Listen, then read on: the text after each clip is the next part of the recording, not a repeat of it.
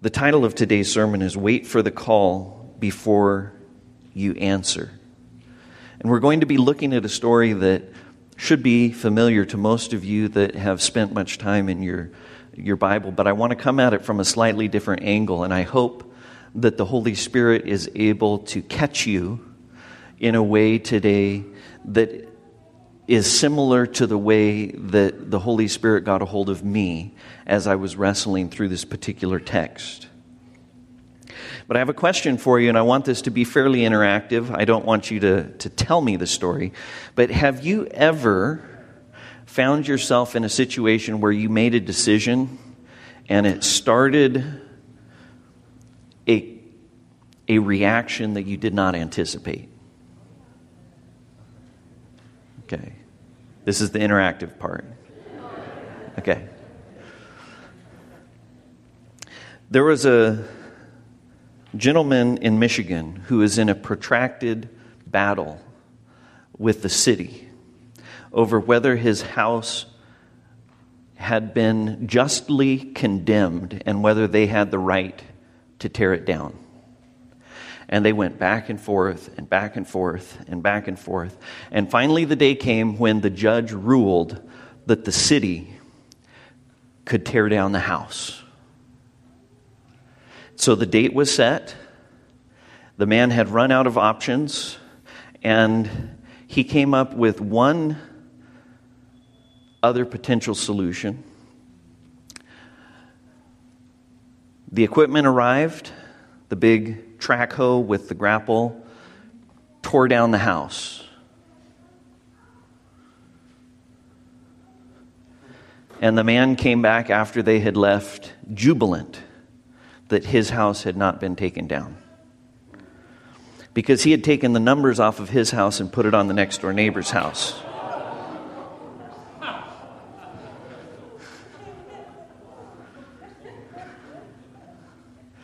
It, it I'm not going to tell you the whole story, but it, it created an additional series of events for him that he may not have anticipated. But in the pressure of that moment and in the frustration, it seemed like a great idea,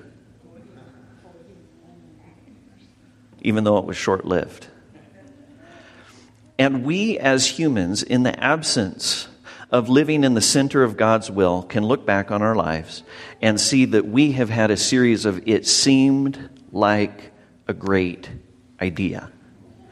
But then you look back on it and you're like, what in the world were you thinking? And I just want you to kind of keep that as the backdrop as we begin our journey in God's Word today. Let's pray one more time. Dear Heavenly Father,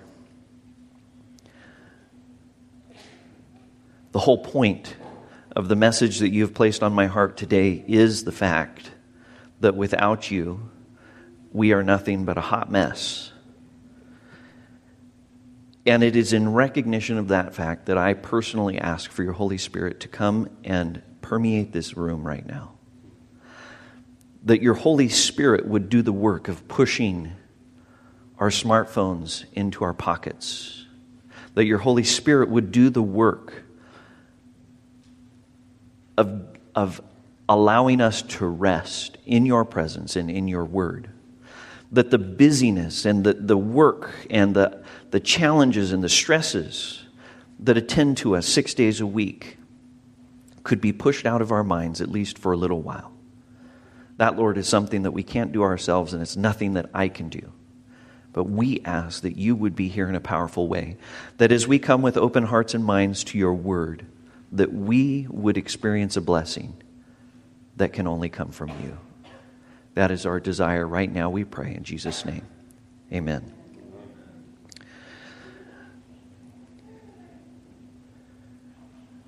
Did you have the opportunity of taking a class from Dr. Doukhan when you were at seminary? Okay. I, end, I ended up taking an Old Testament exegesis class from Dr. Doukhan on the book of Genesis. And I don't know about your Hebrew class, but Dr. Doukhan did not allow electronics in his classrooms. He did not allow you to take bathroom breaks. And he would quote the New Testament only to say, Let the dead bury their dead. You get back to class. And it was difficult to adjust to at first. But then you realize that the reason that he was so protective of his class time is not because he wanted you to hear what he had to say, but that he took Scripture so seriously, he would not have you distracted on Facebook during such an important time. And he's only about this tall, maybe. And he would walk around, his, his Bible was in pieces. And he would walk around with a piece of it flopped over his hand, and he would be quoting it to you in Hebrew without looking. And then he would occasionally flip it up and use one word in the text to jog his memory, and then it would flip back over his hand. But he said to me this thing that I, that I won't forget. He said, If you don't understand Genesis 1, verse 1, you can't understand Genesis 1 through 3. And if you can't understand one ver, ver, chapters 1 through 3, you can't understand Genesis chapters 1 through 11. And if you don't understand Genesis 1 through 11, the rest of Genesis doesn't make sense. And if you don't understand Genesis, the rest of the Pentateuch doesn't make sense. And if the Pentateuch doesn't make sense, the rest of the Old Testament doesn't make sense. And if the Old Testament doesn't make sense, the New Testament doesn't make sense. And he goes, So you better understand Genesis 1, verse 1. And he made such a big deal of it, I can still say it today in Matthew's accented version of Hebrew. Because he would say it over and over again. He would say, Bereshit bara Elohim et hashamayim ve'et haaretz. And he wouldn't stop there, but he just keep on, keep on going. But I heard it over and over and over and over and over and over again. And I remember the first day of class was Genesis 1 1. We spent a whole bunch of time on Bereshit, Bereshit, Bereshit, Bereshit in the beginning, Bereshit. We took it apart. We looked at it all these different things. And he kept saying, Bereshit, Bereshit, Bereshit. And he's like, pay attention because this word will mean something later in the class. So I go through a whole semester, and semesters seem much longer when you're in an exegetical Hebrew class. We get to the very end of the semester, and he said, Okay, class, I want to see how much you've been paying attention. He said, What is the last word in the book of Genesis in Hebrew? Now, we had spent all this time talking about how we had covered almost 1,500 years of history in 50 short chapters. And when you look at, at the, the importance of certain passages, you look at the, the, the life of Joseph and how much time it took and other things like that. I mean, every single word matters. And he kept, he kept emphasizing if you were going to write one book this long that covered what God had been up to for arguably the 1500 most important years of Earth's history as he is actively initiating the plan of salvation, and the, the great controversy is ramping up, and the battle lines are being drawn, and everything is taking place, where every single word counts. What would you choose to be the last word in, he, in, in, the, in the book of Genesis? Well, what do you think we were doing? I had no idea what the last word in Genesis was. So we're actively flipping through, and I'll save you the work. It's Bemitzraim. So the first word is Bereshit. And the last one is Bemitzraim. And I was like, okay, well, that's the last word in Egypt. And he says, why? And I'm not going to take the time to go through the study. And, and with Hebrew, it's Greek is very logical. Hebrew is very artistic. The one, my biggest takeaway from my class in Genesis with Dr. Doukhan is that the author of, of Genesis was a genius first, and then God added inspiration on top of genius. because it is a mind blowing book. When you look at why certain words were used and the amount of meaning that is used by the rhymes and the repetitions and the rhythms and the spacing and everything else, you realize I, I am dealing with somebody that makes Handel's Messiah look like kindergarten work. And he says, Listen, I'm telling you this right now. The first book of the Bible starts with Bereshit, which is telling you the truth about how it really is. And it ends with Bemitzraim, which means in Egypt. And it ends telling you where you really are. And the book of Genesis introduces how humanity started here and ended up with God's people in Egypt. And he goes, and if you can understand that, the rest of what God is up to will make sense.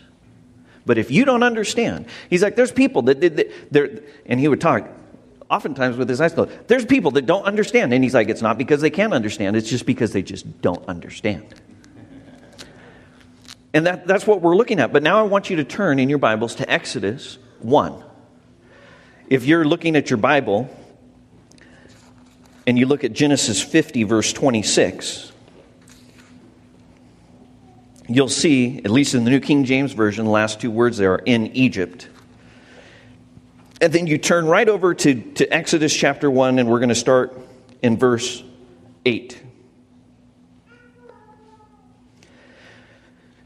Now there arose a new king over Egypt who did not know Joseph, verse 9, and he said to his people, Look, the people of the children of Israel are more and mightier than we. Come, let us deal shrewdly with them, lest they multiply, and it happen in the event of war that they also join our enemies and fight against us. And so go up out of the land. Therefore, they set taskmasters over them to afflict them with their burdens and they built for Pharaoh's supply cities, Pithom and Ramses. But the more they afflicted them, the more they multiplied and grew. And they were in dread of the children of Israel.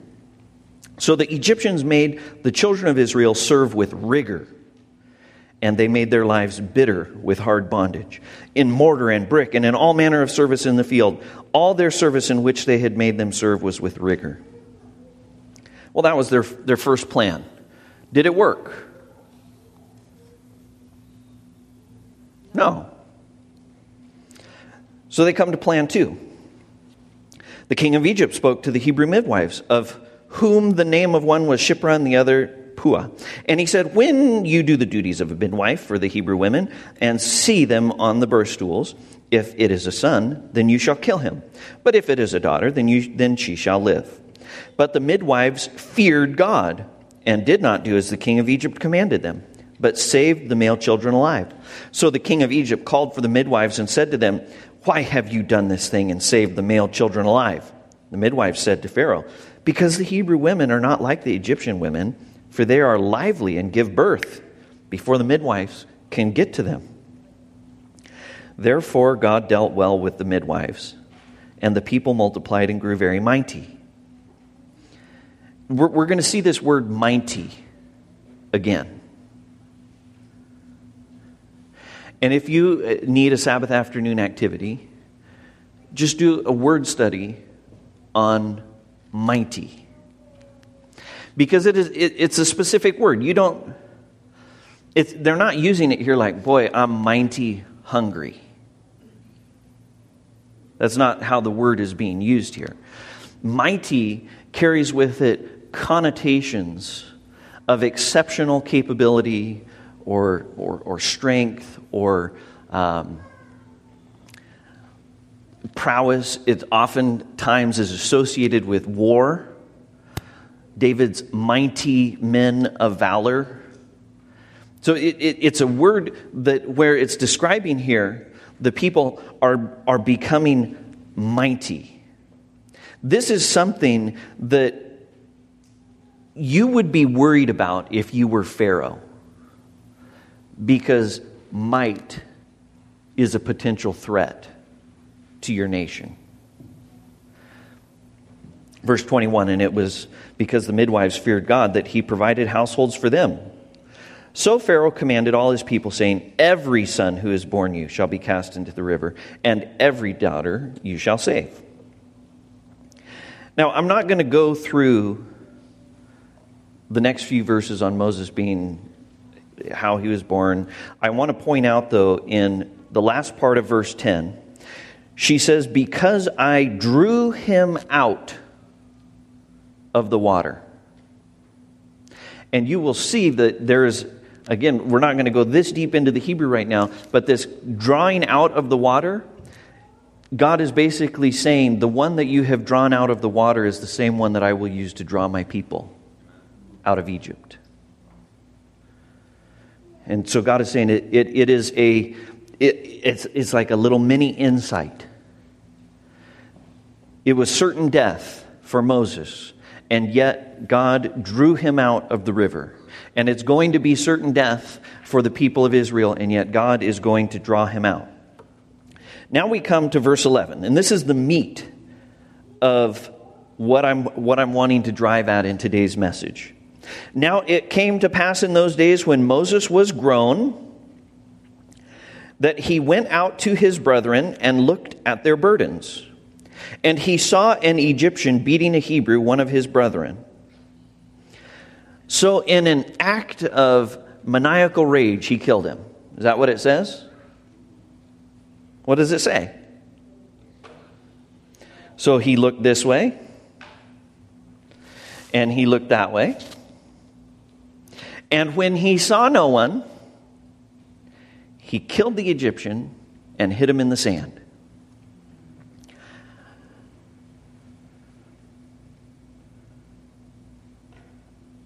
We don't have the answer to this question, but I just want you to think about it. Does that strike you as a description of someone who has taken their first human life? No.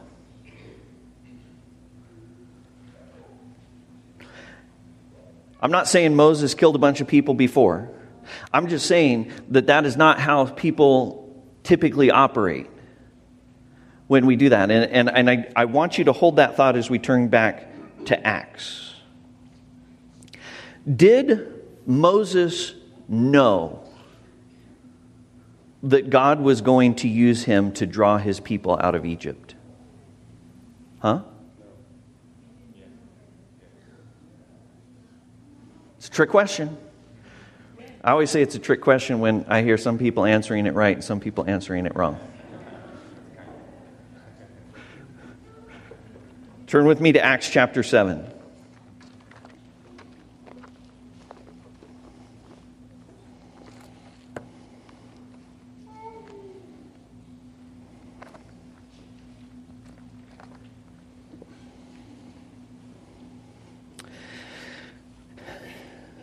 This is the we're jumping into the middle of Stephen's challenge to God's people just before they stone him. And we're going to pick up in verse 21. When Moses was set out, Pharaoh's daughter took him away and brought him up as her own son. And Moses was exposed in a general manner. Is that what it says? He was what? Learned. What, what, what does it mean to be learned as opposed to exposed to? Taught? How many of you have been taught something that you didn't learn? I'm, I'm asking a serious question. I mean, it's one that it's not like they took him on a tour of the temple. And they're like, and this is kind of the temple, and this is kind of how we run the military. This is how we, we do this. What, what, does, what does it say? He learned it. Now, luckily, learn doesn't necessarily mean believe, but this is not a casual passing exposure to Egypt. And does it say that he learned only the art of Egypt? He learned all. All the wisdom of the Egyptians and was what? Mighty in words and what? So Moses could talk above average. He could write and read above average. He could do deeds above average. And he was exposed to all the wisdom of the Egyptians. Can you come up with a more qualified candidate in human speaking? I don't know about you, but I don't go around describing most people with words like all, everything, best, biggest, mighty deeds, words, actions, like the, the, this, is, this is something I'm, I'm wanting you to understand that Scripture draws a picture for us of Moses that we sometimes think of as like the beat down old man with a bush talking to him. But that is not Moses. Moses is a prince of Egypt. What were the Egyptians known for? at this point in Earth's history?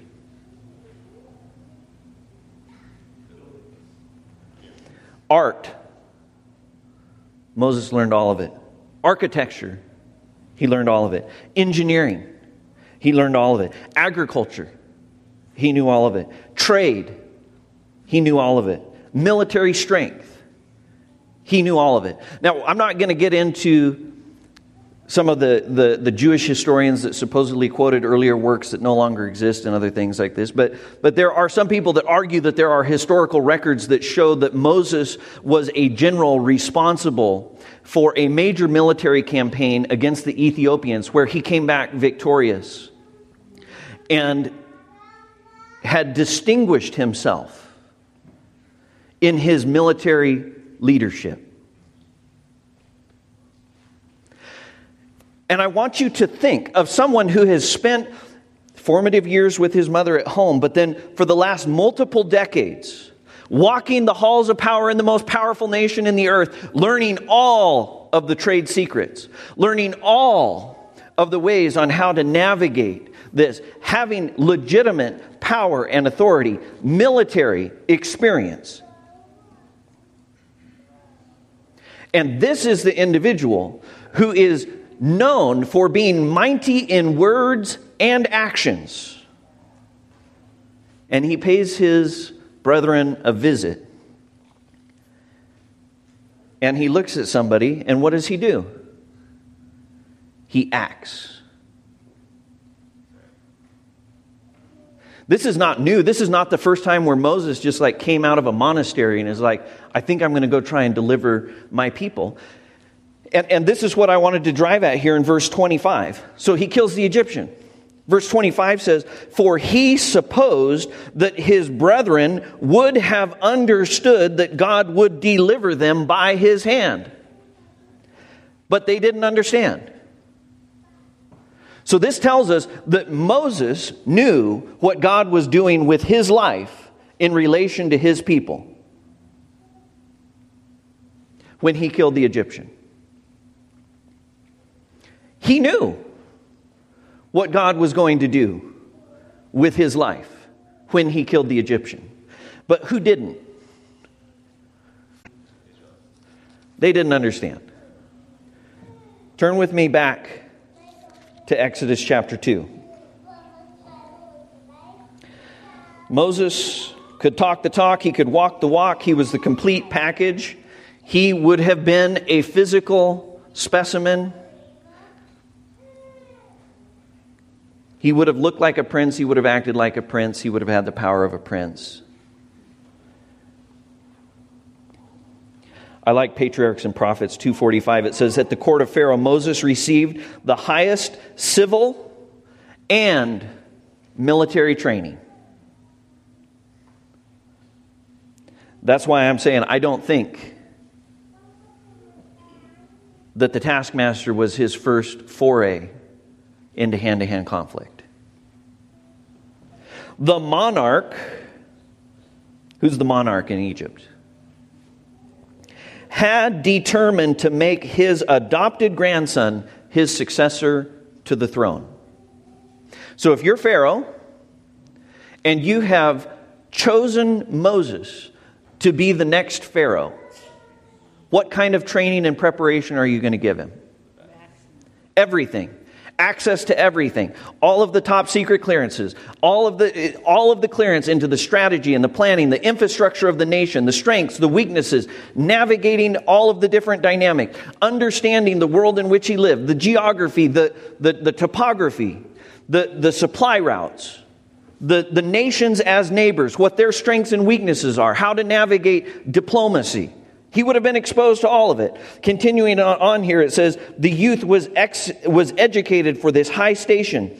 His ability as a military leader made him a favorite of the armies of Egypt.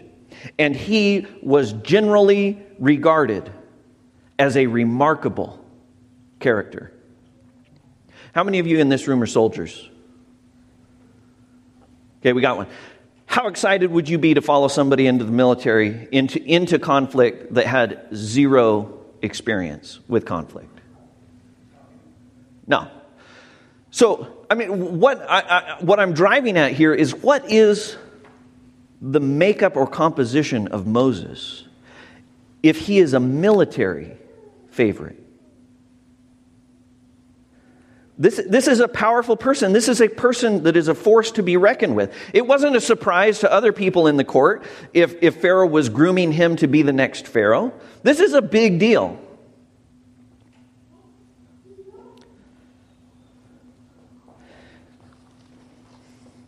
But, but what? The Israelites didn't understand. Walter Kaiser once said, Minds capable of great virtue are subject to great vice when that God given asset is turned into a liability through haste, pride, or stubbornness. Patriarchs and Prophets contends, uh, continues In slaying the Egyptian, Moses had fallen into the same error so often committed by his fathers of taking into their own hands the work which God had promised to do. It was not God's will to deliver his people by warfare. Well, if God wasn't intending to deliver his people by warfare, why would he give so much warfare training to the person that was supposed to take them into the promised land? Why? Was Israel going to need an army after they had taken the promised land? Absolutely. But Moses didn't know that God was planning on doing all of the, the fighting for them as they took the promised land. He assumed that the reason that you have laid this call on my life and prepared me for it by giving me all of this military training is why? So that I can be a military leader when our people go into the promised land.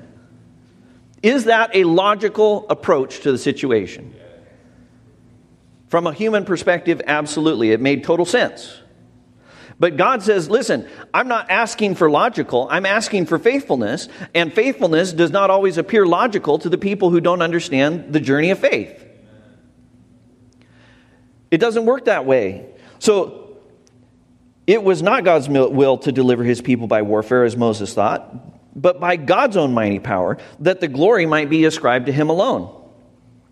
Moses had yet to learn the same lesson of faith that Abraham and Jacob had been taught not to rely upon human strength or wisdom, but upon the power of God for the fulfillment of his promises.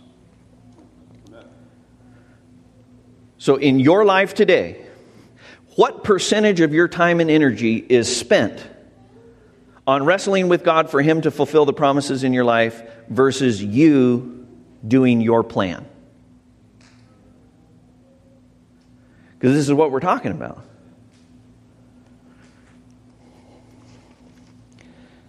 Verse 13 of Exodus chapter 2. When he went out a second day, behold, two Hebrew men were fighting. He said to one who did, who did the wrong, Why are you striking your companion? This isn't totally clear from this verse here. Two men are fighting. Moses said to the one who did the wrong, What does that tell us about the situation? Moses has made a judgment. As a ruler in Egypt, he has said, You are wrong and you are right. Why are you fighting? And how did they respond? Who made you a prince and a judge over us? Do you intend to kill me as you killed the Egyptian? So Moses feared and he said, Surely this thing is known. See, Moses Moses was learning how fast gossip spreads in the church. And he realized that surely this thing is known. And that no amount of power, prestige, or military training was going to put the cork back in the bottle. And so he fled. Moses, but Moses fled from the face of Pharaoh and dwelt in the land of Midian. Question. So if he's with the people, we'll say in the Goshen area, and then Midian is on the other side of the Sinai Peninsula. So if you're looking at the at the Red Sea where it has the two forks, it's from here all the way over. If you go in a straight line, you're looking at about 240 miles. You saw the offering call this morning with the camels walking through that place. It's not like it's not like it's a picnic. I have a question for you. How did Moses survive on the run for two, three hundred miles through the desert? All of his military training. He knew, he knew it like the back of his hand because God had been preparing him to navigate people through it.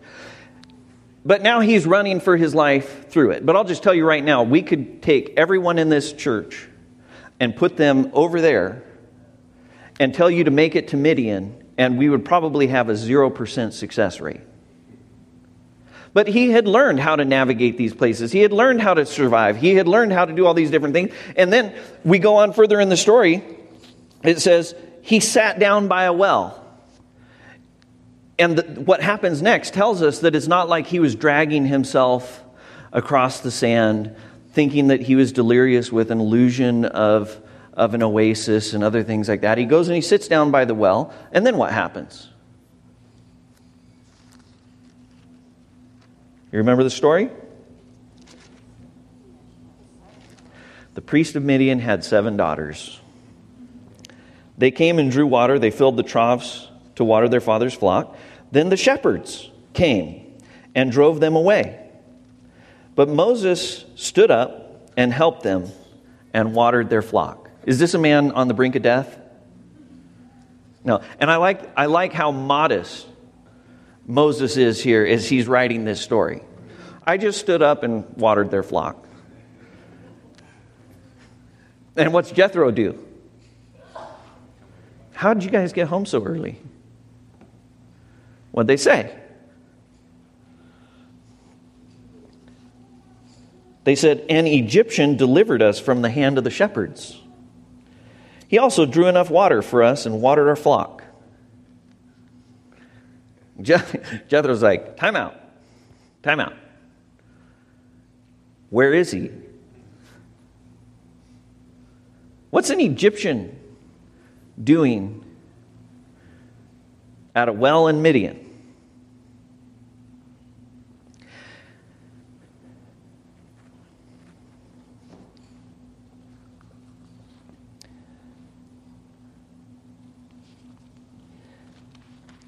How many times, though, do we pull a Moses in our own lives?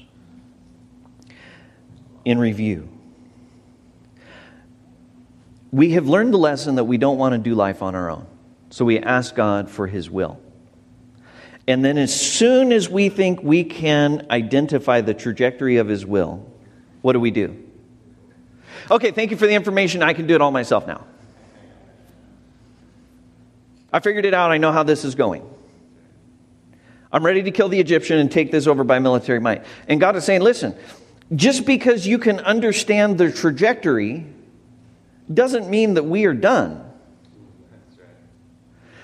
Just because you have the call doesn't mean that I have given you the tactics or the timing or the place. And you see, you see God fearing, well intentioned people pulling a Moses all the time,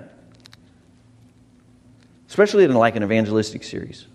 You ever, you ever, you ever met Moses in an evangelistic series? First night.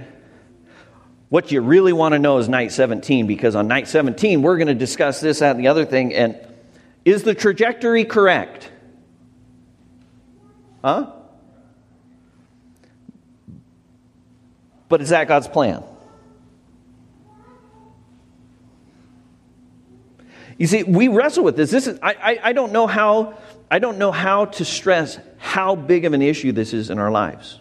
Because many times, if it, many times we're so stubborn we don't ask for God's will. And then when we do ask for God's will, we assume that once He tells us, it means that we now have license to do whatever we want within the confines of how we interpret His will.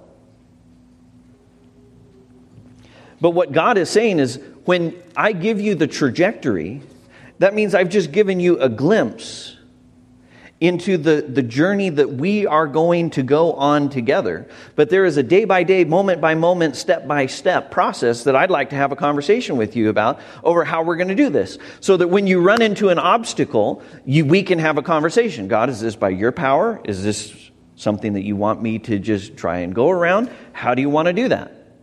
Now, Moses figured this out, right? Because he was somebody that even knew God panim al panim, in other words, face to face. He, he figured this out to the point where he would go back and forth with God. And, and from this moment onward, we only have a record of one time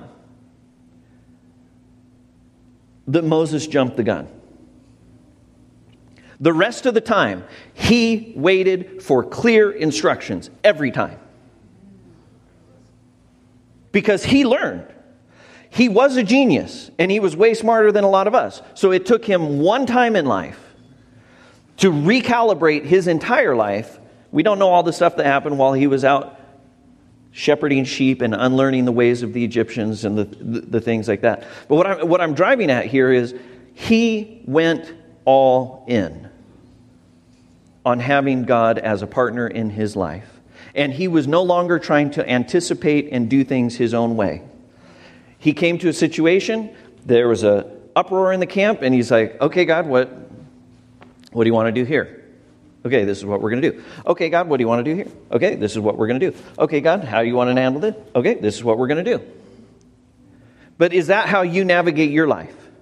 Where you, every time you run into an obstacle, every time you run into a challenge, your first reaction is to stop. Okay, God, um, how are we going to navigate this one? Okay, this is what we're going to do. Okay, God, how are we going to navigate this one? Okay, this is what we're going to do.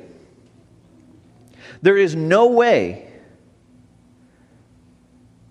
to live a life of faithfulness if you are only occasionally checking in. It's impossible.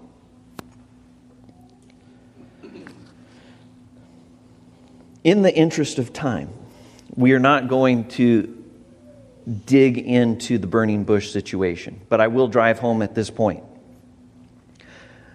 God goes to Moses and says, I want you to go deliver my people. And Moses responds as any good military trained person would do. You want to take a million or so men plus all of their stuff and take them through where I came from when I came here? I'm not interested. And besides, I can't talk. Can he talk? I mean, the guy was known for his being mighty in words and deeds. The only thing that has changed here is that by the time God meets him at the burning bush, Moses has no interest in his personal capabilities. being a factor in the equation. Somebody once told me the reason that so few people achieve greatness in life is because they're the hero at all their own daydreams.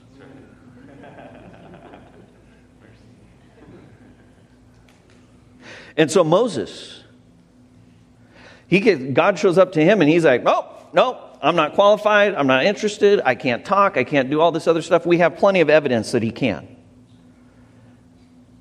And it's only when God says, "Go," that he then responds appropriately. Okay, well, I, I, I, understand an order. And so he goes. And he negotiates to have Aaron involved and other things like that. But I, I want you to look at this. Again, from Patriarchs and Prophets. In order to receive God's help, man must realize his weakness and deficiency. I want you to go back to the story of Moses. When Moses, before he killed the Egyptian, was Moses weak?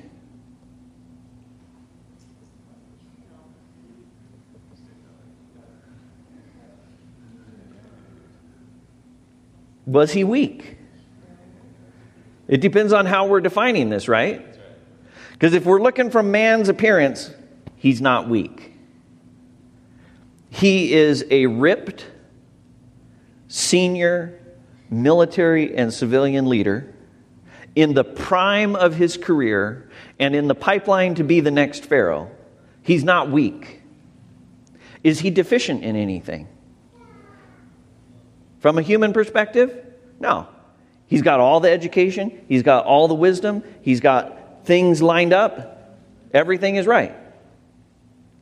So what happens is some people will go through in order to realize, to receive God's help, man must realize his weakness and deficiency. And people have a tendency to look at that from a human perspective and be like, yeah, I don't have as much money as I wish I had, or I have debt, or I have this, or I have that. And they're missing the whole point. The issue here is one of character and relationship, not resources, education, pedigree, training, whatever else you want. That's, that's not the weakness of man that we're talking about. The deficiency comes from the fact that if you think that those things need to be part of the equation in leading a life of faithfulness, that you are weak and deficient. Because there is a widow who once put two mites in.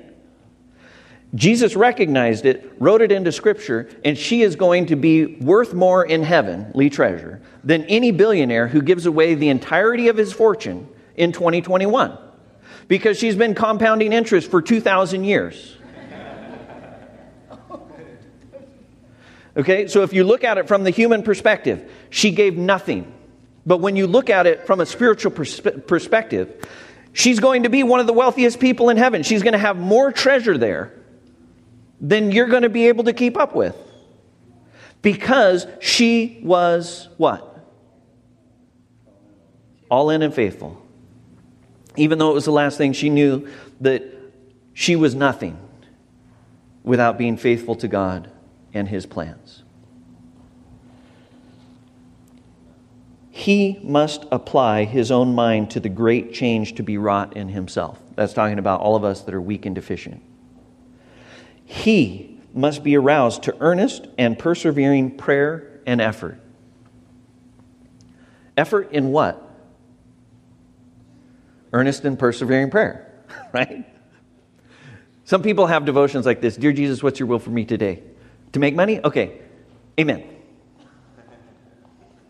And then they, they go and they're, they're like, I was persevering and being earnest all day trying to make money. God, where is my blessing? That's not what we're talking about. Wrong habits and customs must be shaken off. And it is only by determined endeavor to correct these errors and to conform to right principles that the victory can be gained. Many never attain the position that they might occupy. Which would have been a better position for Moses? Pharaoh of Egypt, or leader of God's people as they went into the promised land? At what point in Earth's history? I that, that's the correct answer. But that's given not from the human perspective. I mean, if you were a betting person, would you rather choose Pharaoh or the guy that Pharaoh's mad at and mobilizing his army to go get that is taking millions of sheep herders out into a place with no food, water, or shelter? Which would you choose? And, and, this is why we get into trouble when God comes into our lives because He calls us and He says, I want you to go do this. And you're like, that's impossible. That's a million people through a place with no food, water, or shelter. Like, surely the trajectory is off here. And He's like, oh, but I thought you wanted to have a life where you would have a legacy and stories of all the great things that I had done in your life. Well, I'm not sure I want to eat manna. Like, I would rather eat freeze dried food. We play these games. You run into Adventists and you're like, are you on the mission? Are you on the trajectory for the three angels' message into all the world? And they're like, well, I mean, I, am kind of, yes, I do pay tithe, but um, I just came from Montana, so I can say these things. But I, I, I did just get 40 acres surrounded on three sides by national forest. It's got good southern exposure, and I kind of building a house with good tactical viewpoint of the valley and escape route. It's got a root cellar, and I I just got my harvest right freeze dryer, and you know like all these different things. And so, yeah, I mean that's the three angels message, right? And I'm saying, well, I'm not saying there's anything wrong with those things. I wouldn't mind being able to eat freeze dried bananas. But the point is this if that's your plan, you're going to end up murdering an Egyptian. Because God says the way that it works, and I, I, I guarantee that by the time we get to the end of this earth's history, there is going to be some missionary in the inner city that is going to be led out of that city by the hand of an angel and fed water from a rock and manna from heaven, while some Adventist is shooting at people trying to protect their freeze dried bananas. Because it is about faithfulness. And when it says here that we must wrestle and that we may never attain the position that we might occupy because we wait for God to do for us that which He has given us power to do for ourselves. But what is He talking about here? Is He talking about us going out and working harder? What's He saying? What are we supposed, what has He given us the power to do for ourselves? Engage him. He's like, I, if I could take Moses out of, the, out of the river and put him in line to be Pharaoh, I can prepare you for whatever position that I need to. But the energy needs to be placed on engaging God on his will. It's not working harder because if, if it was just working hard, then we would all have these spiritual legacies like we have about people in the Bible. But what's, what's crazy is when you look at how many people live and how many stories we have recorded in Scripture, we realize how few people achieve eternal greatness because they just choose not to engage God and say, God, today, the next step, the next moment. What's the plan? The Sinai Peninsula? Okay, this should be interesting. Here we go. Shepherds, let's move forward.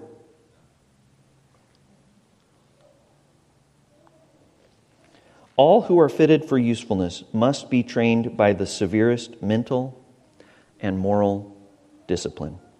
And God will assist them by uniting divine power with human effort.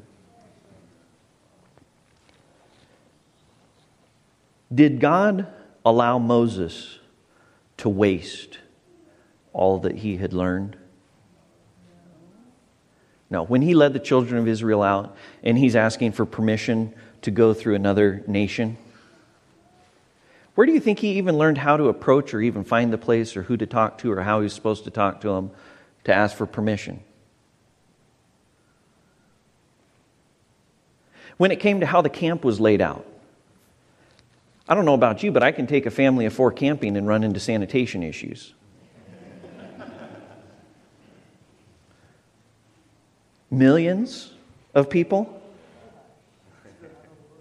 I mean, did, did God have to tell Moses everything that he was supposed to do?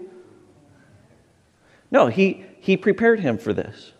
When, when you look at Joshua, did Joshua grow up in the courts of Pharaoh? How did he turn into such a soldier? Where did he get so fearless? Okay. God didn't allow it to go to waste. But what qualified Moses was that he was no longer confident in himself. Now, he didn't, it's not like he had a self esteem issue. I'm not talking about somebody who, who has a shattered life worldview. He just understood correctly that what God has asked him to do, he couldn't do without God. He wasn't going to do it until God gave him a direct order. Last, last thing that I want to um, put in as we conclude here. If you want to, you can say after me. I'm going to say it. You don't have to say it, but if you want to say it, you can say it. I am my greatest challenge in life. Uh, that, that's the story of Moses right here. It's not some external thing. It's not your kids, it's not your spouse, it's not your job, it's not your car, it's not your. Your biggest challenge is you. And God desires to work with each one of us to accomplish more than we can ask or imagine. But we're always trying to hurry things up, get it done the way that we think it needs to be done. As soon as we understand what God is trying to do in our lives, in our home, in our church, in our country. The list could go on. How many of you hear somebody like, that may be true, but we just need to hurry up and get it done? Moses was a man of action. I'm not saying that we should be lazy. Those of you that are worried, the workaholics out there are worried as I say these things. There's only one solution, though. Proverbs 3 6 sums it up nicely. It says, In all your ways, acknowledge who? What does that mean? In all your ways, acknowledge Him. In all your ways, properly place God in the equation. Bereshit bara Elohim et hashemayim ve'et haaretz. In the beginning, God created everything.